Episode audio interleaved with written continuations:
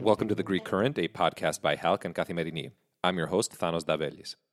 Ahead of the second round of local elections in Greece, everyone was expecting New Democracy to cement its political dominance across the country. Instead, New Democracy candidates suffered surprise defeats in key regions and municipalities, including Athens and Thessaloniki. This has many wondering if we are seeing the first cracks in New Democracy's grip over Greek politics. At the same time, this was a good night for the center left, and the question has been raised as to whether the two parties occupying that ideological space, PASOK and Syriza, need to find a way to cooperate. Yannis Palaiologos, a journalist at large with Kathimerini, joins me to break down Sunday night's results and look at what they mean for both the ruling New Democracy Party and the center left. Yannis, great having you back on the Greek Current. Great to be back, Thanos. Yanni, was this a night to forget for Prime Minister Mitsotakis? It certainly wasn't a great night for the prime minister or the ruling party, and it was probably the first electoral black eye he's received since he came to power in 2019. In a sense, and to a significant degree, was a self inflicted wound because there was no reason for New Democracy to set a target of capturing all 13 regions there was no reason even to very strongly endorse candidates in the big cities, but they did. And in the second round, they did a lot worse than they did in the first round. On Sunday night, Prime Minister Mitsotakis suggested that his government had to, you know, mull the quote unquote political messages of Sunday's elections. What message would you say Greek voters sent?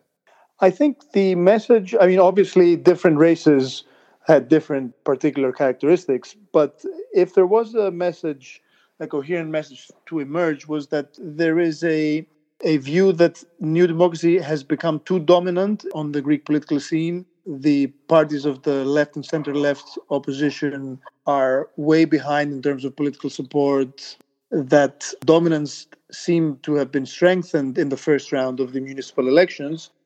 And all of this combined with the specific characteristics of certain races led certain voters who may have even voted for a new democracy in the first round or in the May and June national elections to vote for someone else just to send the message that, you know, the government doesn't have a blank check from voters. Yanni, we also saw extremely low turnout in this second round of elections. Should that also be considered as one of the messages sent to the government? I think it's a message to the political system as a whole and a worrisome one at that there's a widespread sense that you know ordinary politicians are out of touch with voters. If you look at the turnout for elections in Athens, compare 2014 to 2019 and then to 2023, the drop has been precipitous. So I think that is something that politicians and the political system need to take on board and try to be much more responsive to voters' needs. Certainly, the fact that we saw recently in the intra-party elections for the leadership of, of Syriza a complete uh, newcomer win. But even the fact that someone who was unknown until eight days ago, Haris Doukas, was able to win against the mayor, the incumbent mayor, and the scion of a, of a major political family in Athens. Both of these are, are further signs that voters have had it with politics as usual and they're willing to try pretty much anything new. Yanni, a big surprise on Sunday night was the result of the election for mayor of Athens. Now, why do you think that this caught so many off guard? Well, the main reason that it was so surprising is that the, the margin in the first round was massive. Kostas Bakoyannis, the mayor, had more than 41% of the vote compared to about 14% for Haris Doukas. In fact, he was came within a whisker of winning outright. He needed 43% to win outright.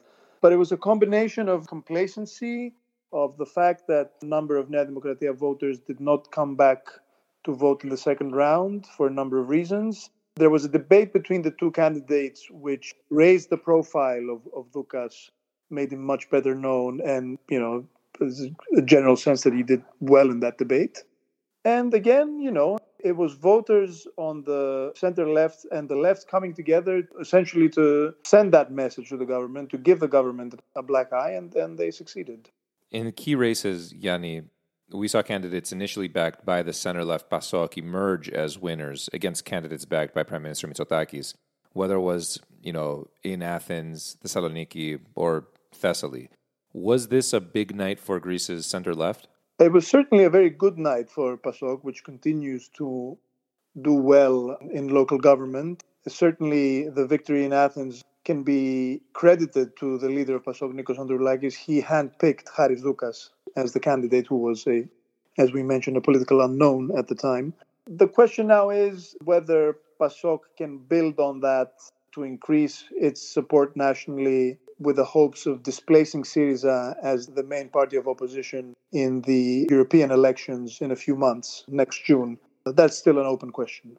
While Syriza candidates didn't feature in round two of these elections, Greece's main opposition supported candidates initially backed by PASOK. You know, for some, these results are an indication that the two parties need to find a way to cooperate.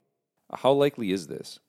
I think it's early days. I think there's a widespread and growing sense that you know neither Syriza uh, under its new leader nor PASOK under Mr. Androulakis can get very far in challenging New Democracy and Mr. Mitsotakis. So there is a lot of discussion already underway about the possibilities of collaboration. There are lots of significant obstacles to that, not least the fact that as Syriza continues to lose support and as PASOK seems to be, albeit slowly, gaining support, there's a strong incentive for PASOK to try to go it alone and see if it can surpass Syriza, and then if there is going to be a negotiation between them, have that negotiation from a position of strength. It was interesting that last night, former PASOK Prime Minister George Papandreou, in praising Haris Doukas for his victory in Athens, said that this is what happens when progressive forces come together, because of course Haris Doukas had the support also of the Syriza candidate who lost out in the first round. But in his own statement, which came later, Nikos Androulakis seemed to be sending a different message and, and saying that PASOK is going to continue its efforts to regain its position as an official opposition on its own, at least for the time being. Yanni, PASOK's leader, Nikos Androulakis, called the results a win for progressives. Does PASOK need to be wary of drawing too many political conclusions from this election? Look, it was certainly a good night for PASOK. It showed that it's still relevant, it still has a base of support in local communities. But it is also true that the electorate went to the polls slightly more than three months ago and gave a resounding victory to New Democracy. I think it's still the case that the electorate does not see either Mr. Androulakis or Mr. Kasselakis as a viable alternative to Mr. Mitsotakis and New Democracy, even though as we mentioned earlier, they are keen to show that the government doesn't have a, a blank check. But yes, I would be wary about drawing significant political conclusions because, as we also mentioned, a lot of the races that went PASOK's way in the second round, the specific characteristics of the candidates and of the races were more important perhaps than the party political hue for example, the one region on Sunday that went to a candidate backed by PASOK and Syriza was Thessaly, which suffered inordinately with the floods in early and late September, and where there was a lot of anger at the lack of preparedness and the response of the government. So ultimately, you know, looking at this from the 30,000 foot view, it's too early to tell if there's really a crack in New Democracy's grip over Greek politics.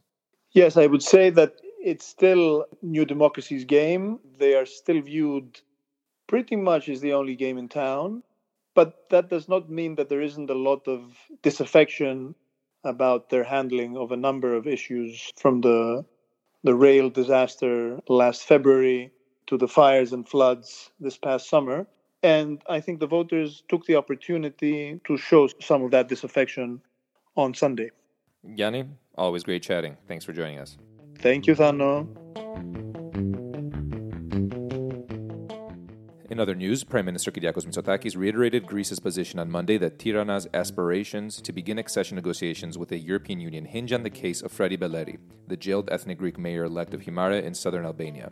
Speaking from Tirana, where he attended a meeting of EU and Western Balkan leaders, Mitsotakis said the resolution of the issue is a necessary condition for Greece to take the next step and agree to start Albania's negotiation process with the EU while he expressed hope that the problem will be resolved in a spirit of cooperation and goodwill without affecting relations between the two states.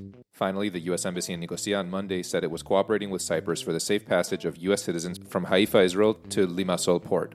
The vessel Rhapsody of the Seas has already docked at the port of Haifa. According to Cypriot Foreign Ministry spokesperson Thodoris Gotsis, it is expected to arrive in Limassol on Tuesday morning with approximately 2,500 people on board. Cyprus on Tuesday activated the National Estia Action Plan for the reception of people fleeing the ongoing conflict in Israel. In addition to the US, other countries that have applied to evacuate citizens from Israel through the Estia plan include Denmark, the UK, Portugal, Holland, Belgium, and Germany. That wraps up today's episode of The Greek Current. Thanks for tuning in.